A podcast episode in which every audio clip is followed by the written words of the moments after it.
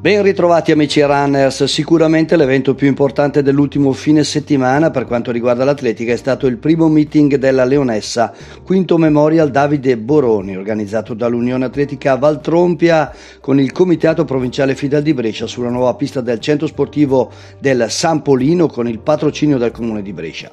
I migliori risultati sono venuti dalla gara degli 800 metri dove hanno brillato i due migliori talenti bresciani azzurri di ritorno dagli europei di Tallinn.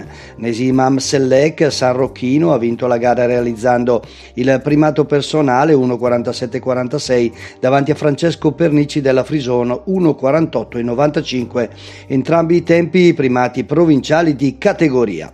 Buona anche la prova di Roberto Rigali, bresciano ha casato la Bergamo Stassa Atletica, vincitore col suo 10.55 nei 100.